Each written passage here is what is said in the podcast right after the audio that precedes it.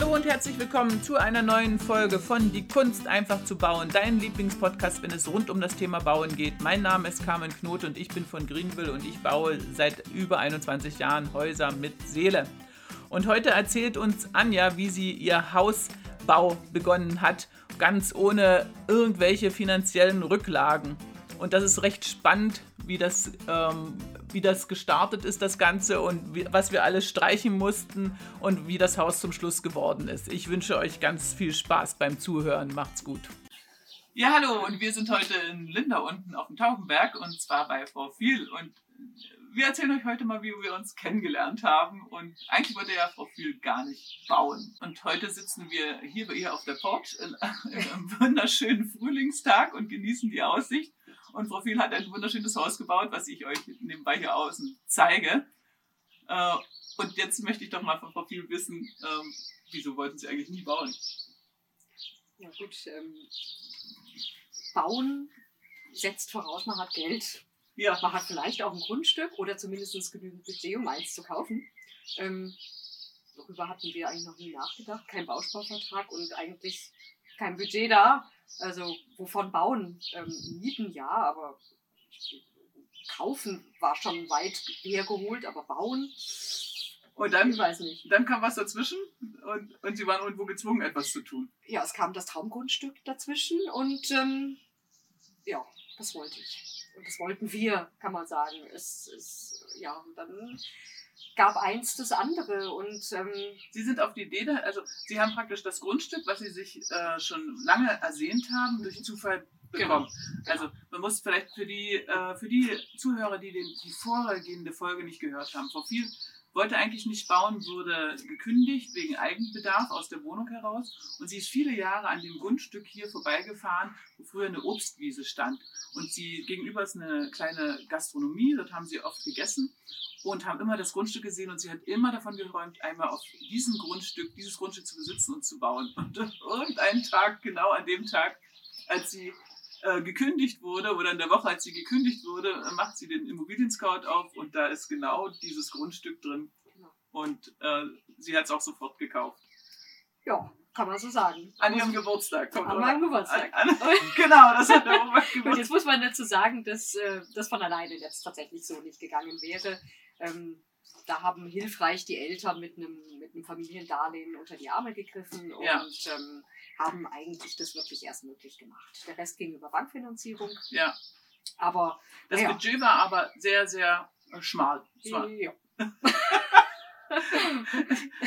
ja, Und, und die Wünsche sagen. waren ganz groß. Also, die Wünsche waren ganz groß und ähm, ja, das Budget Budget war schmal. Und ähm, ich hatte meine Vorstellung, oder wir hatten die Vorstellung, eben dieses amerikanische Haus zu bauen und ähm, wie wir dann einfach zu Greenville überhaupt kamen.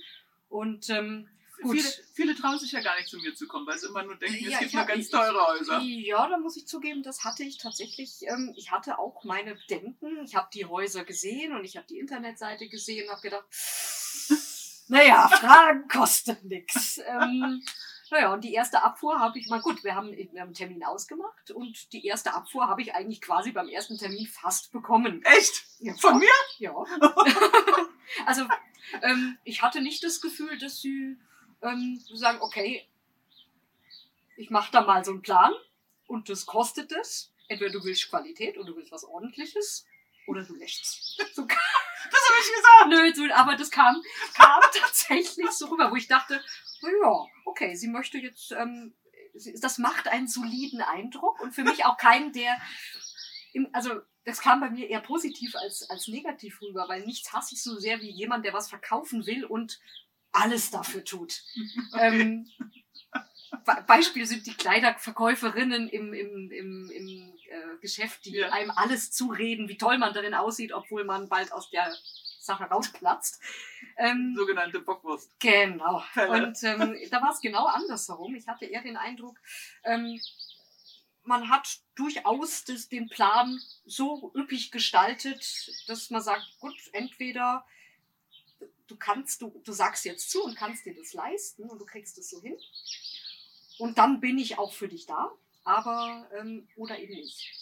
Und ähm, da hatte ich nicht den Eindruck, dass da jetzt auf Teufel komm raus irgendwas verkauft werden will. Ja, geht doch nicht. Ja, aber Kann- das machen andere durchaus, glaube ich. Ja, die, die da- dann, die, die einem den, den Himmel von ähm, versprechen, aber dann nicht das halten können, was sie versprechen. Und Ja, den Eindruck hatte ich eben genau Mhm. da nicht. Vielleicht auch nicht alle, alle Kosten sagen.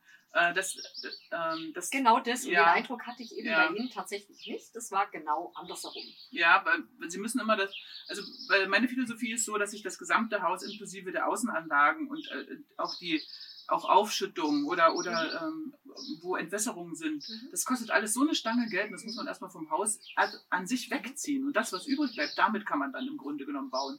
Und man kann das nicht wegwischen und sagen, was geht mich das an, was außerhalb vom Haus ist. Das, Ja, fun Sie, das funktioniert nicht. Aber so fair und ehrlich muss man sein, das erstmal im ersten Gespräch so rüberzubringen. Und das, ähm, das habe ich, aber hart- das hab ich aber hart gesagt. nein, das war nicht so wortwörtlich, aber so kam es so kam's rüber. Und das war auch das, wo ich hinterher gesagt habe, wow, jetzt habe ich Bauchschmerz. Und ähm, ich, Sie haben dann mal im nächsten Gespräch zu mir gesagt, ich war mir gar nicht sicher, ob Sie nochmal kommen. Aha, okay, habe ich das gesagt, ja? Was, ist interessant, was Kunden sich so merken. Ja. Das ist der Wahnsinn.